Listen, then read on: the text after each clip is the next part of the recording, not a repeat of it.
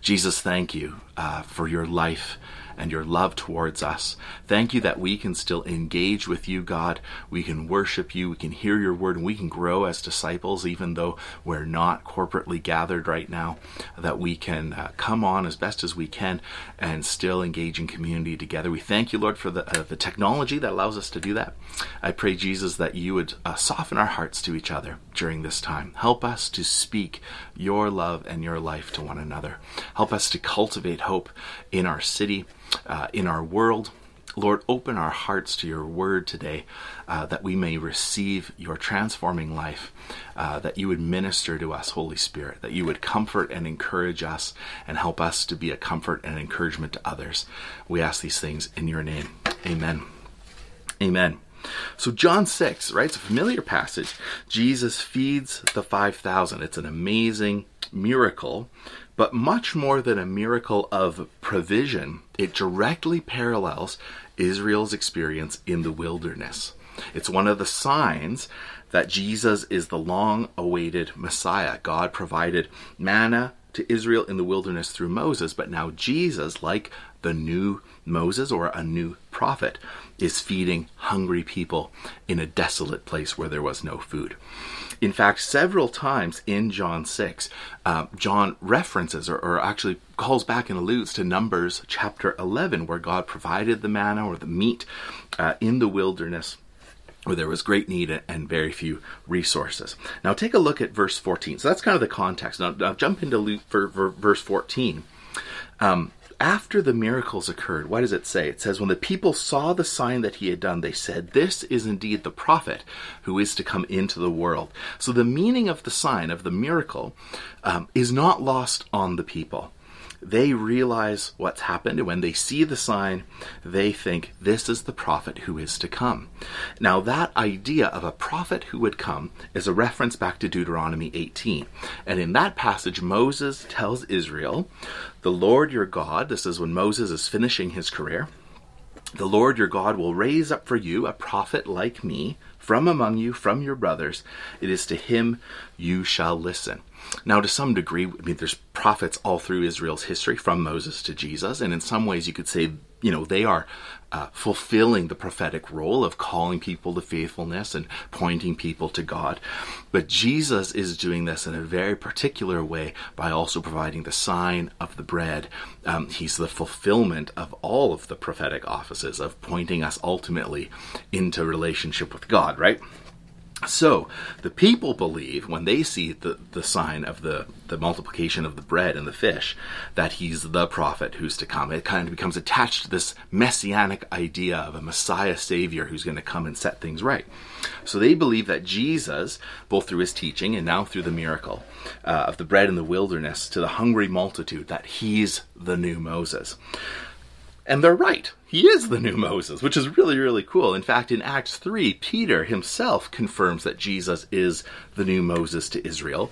And that's when he's calling Israel to repentance and to faith in Jesus just after Jesus' death and resurrection. Listen to Acts 3, uh, verse 19 to 22. This is Peter uh, calling the Jews. He says, Repent therefore, turn back that your sins may be blotted out, that times of refreshing may come from the presence of the Lord, and that he may send the Christ appointed for you, Jesus, whom heaven must receive until the time for restoring all the things about which God spoke by the mouth of his holy prophets long ago. Moses said, The Lord God will raise up for you a prophet like me from your brothers. You shall listen to him in whatever he tells you. And so Peter himself is making the connection that Jesus is the new Moses. And now they're called to repent, to turn back, to uh, repent of their sins, turn away from their sins, and come into life with Christ, come into times of refreshing from the presence of the Lord. And in response, uh, so so Peter uh, um, in response to Peter's message, many people come to faith, right? It's this awesome opening moment in Acts uh, chapter 3. So, yes, Jesus is that prophet, that new Moses, so to speak, who's to come. And, and so, now jump back to, to John 6. They say, hey, this is the prophet who's to come. Then what happens in verse 15?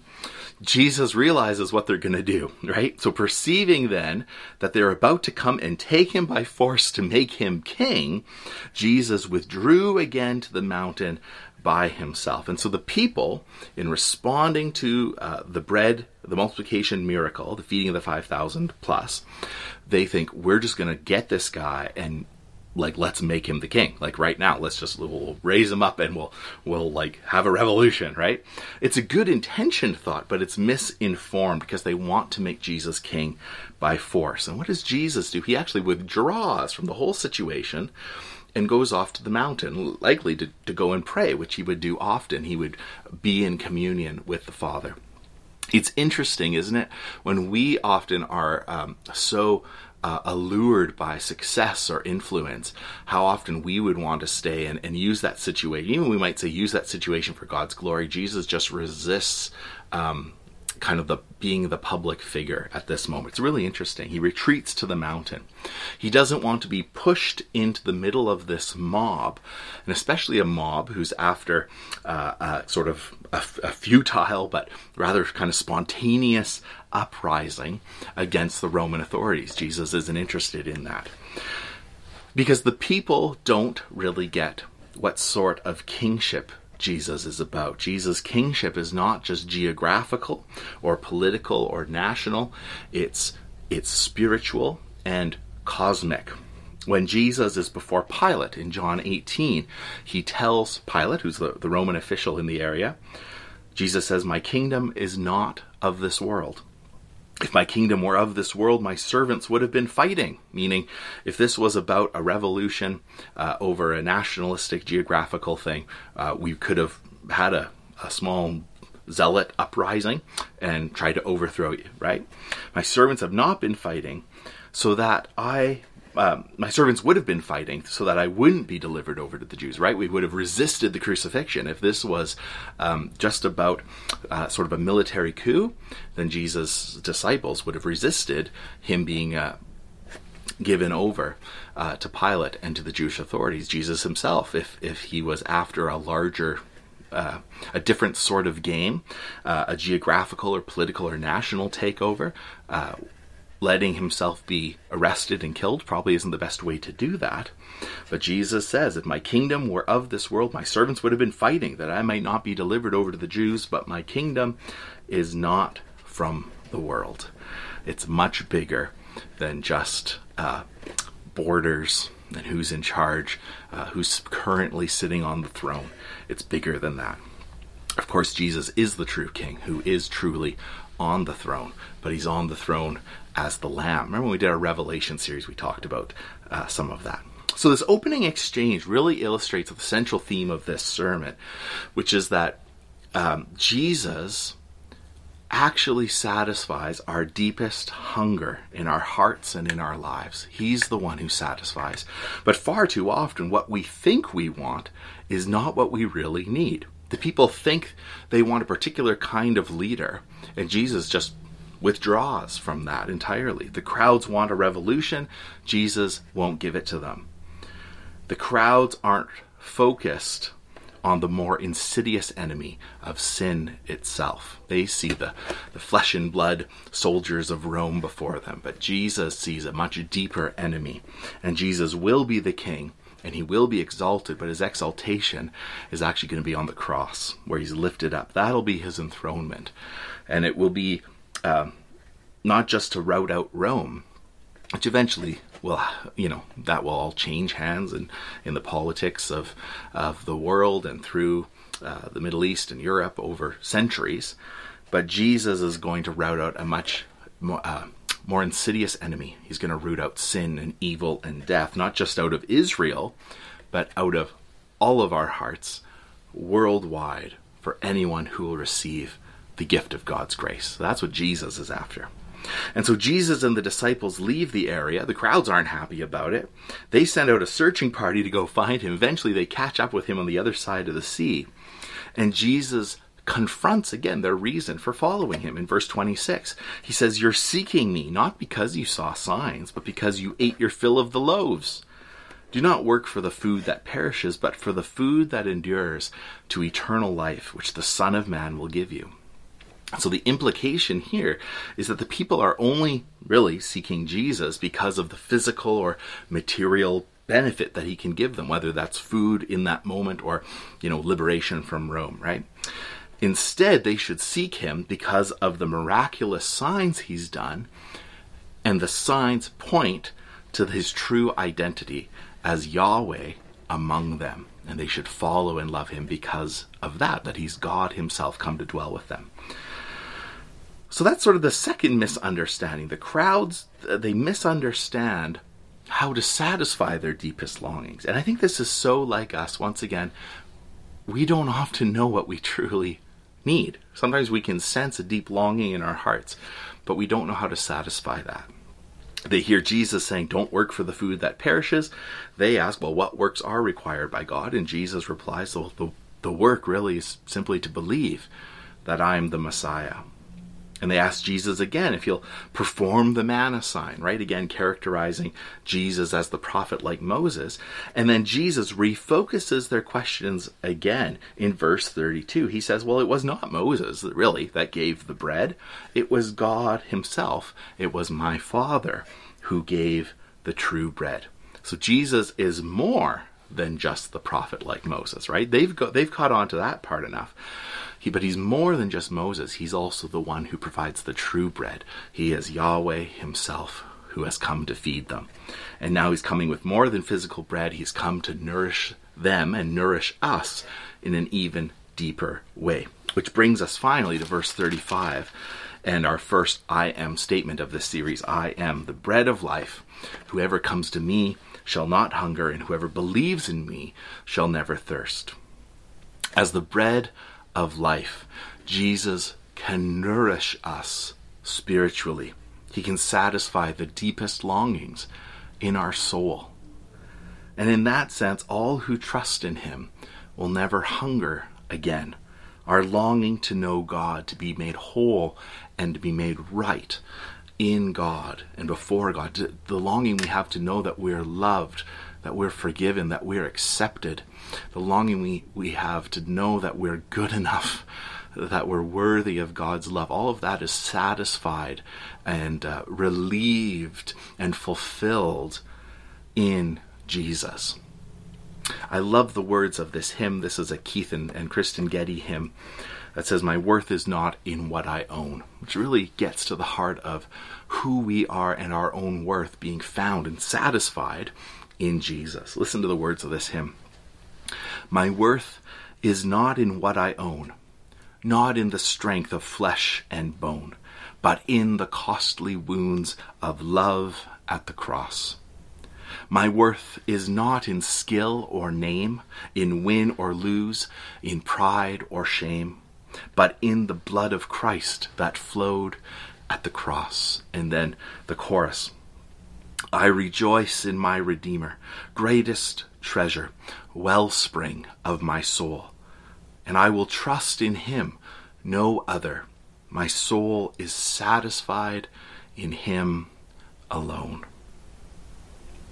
Jesus is the bread of life who offers to nourish us spiritually, to satisfy the longings of our hearts. And we can only find those truly satisfied in him alone.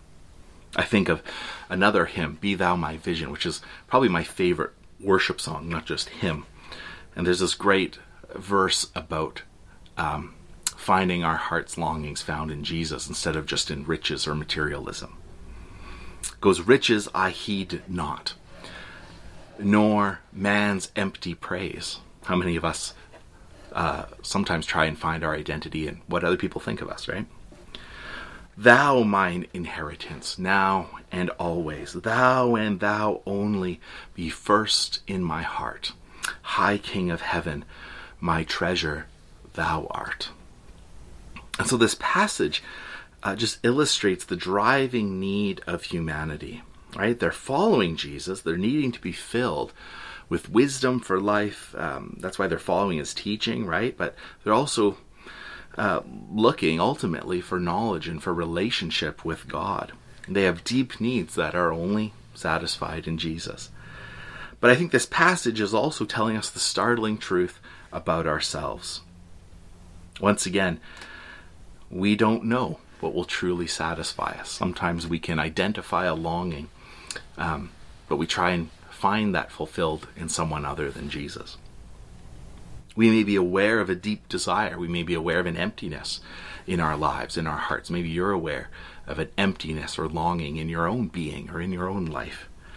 Jesus himself shines the spotlight on our true need, and he is himself the answer to our questions and the fulfillment of our longings. The passage also teaches us something else, which is that we often resist Jesus, right? By the end of this exchange, a lot of the people who are initially wanting to follow Jesus walk away. They're put out by his words. And even when on the outside looking in, it seems obvious to us that, that they should trust him, we often do the same too. We're often resistant to the transformation that God wants to bring in our lives, aren't we? I know in my own experience of uh, discipling people, sometimes it just seems really obvious what someone might need in their life. Um, sometimes it just seems really obvious they need to surrender to God, they need to bow the knee, and they just sometimes won't. They just don't do it. They may believe to God to some degree, but sometimes people just don't fully surrender. They still want to satisfy their deepest longings on their own somehow. There will always be a temptation in life. There will always be an excuse to make not to give Jesus our everything. There'll always be something that'll want to pull us away from a wholehearted devotion to God. There'll always be some other idea or some other activity or some other desire that we'll try to use to fill the emptiness or the hole or, or, the needs that we recognize in our own hearts. But nothing can satisfy our greatest need, which is forgiveness for our sins, which is uh, eternal life and relationship that's offered by Jesus alone. And that's why in verse 56, Jesus connects the deepest hungers of our hearts and that he's the bread of life to his own upcoming sacrifice. In verse 56, Jesus says, Whoever feeds on my flesh and drinks my blood abides in me and I in him. It's this startling, um, kind of graphic image, right? And because of these words, a lot of them just turn back. But to eat this bread and to drink this cup means to truly believe that Jesus body and shed blood make atonement for my sins at the cross, that his death was enough to cover me and all my failings, that he again satisfies the deepest needs in my heart. But that gospel offends us. The gospel confronts the sinner in their sin, but it's also life giving. Jesus doesn't leave us in our sin. He invites all who will repent and believe into forgiven, life giving salvation with God. He's the bread of life, after all. And by trusting and believing in Him, we can abide in Him and have eternal life. It, it changes us forever. And our souls can be satisfied in Him alone. So, what about you? Is your soul satisfied, or are you restless, or uneasy, or longing for something in your life? Have you come to Christ, or do you seek fulfillment elsewhere? Maybe you have come to Christ, but you've gotten used to hearing plenty of those other voices, lots of the noise out there that distracts us from that wholehearted devotion to God, where we try to find our worth in just about anything else. But only Christ alone can satisfy our deepest hungers and thirsts for love and for truth, for life, for God Himself. And so, my prayer for each one of you who is listening today is that we could truly sing, I will trust in him no other. Let Jesus be the bread of life today for you. Come and eat, and may your soul be satisfied in him alone. Let's pray together. God, I thank you again for this day, and I thank you for your word. Holy Spirit, would you uh, show us in this moment where in our lives we need to uh, surrender more deeply to you. Would you show us, God, if there's places where we've tried to satisfy uh, longings in our hearts, hungers in our hearts with someone or something other than you? Lord, we just repent of the times we've we've gone after idols. We've sought something else in our lives. Jesus, we come to you today as the bread of life. And uh, Lord, we cling to you as our hope. Uh, as our sustenance, as our nourishment during this time. Help us to cultivate a life, God, where we spend the time with you so we can grow in faith and grow in the love and the hope that you uh, have come to give us. Lord, bless each one who's uh, been uh, engaging with this service today. Bless their homes, their families, their workplaces. Keep them healthy and safe, we pray. We pray for our leadership uh, in Dryden, in our province, uh, in our nation. God, we pray for a move of your Holy Spirit that would come and uh, draw many, many, many to faith in you. Uh, and with, uh, with hearts uh, full of your hope, we give you thanks for this day and pray that you would send us out with your love uh, to share with, with others as we proclaim your gospel. We ask this in your name. Amen. Friends, uh, let me give you this benediction.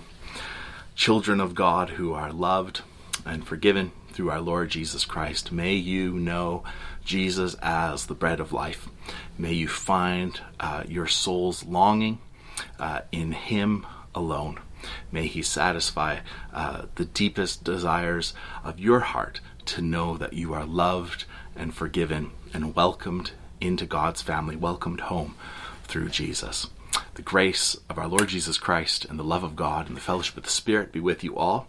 Uh, love you very much. Hope we can connect with you again soon.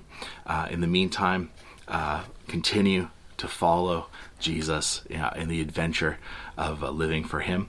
And uh, keep your hopes up. Continue in prayer. Uh, again, love you and we'll see you next week. Bye.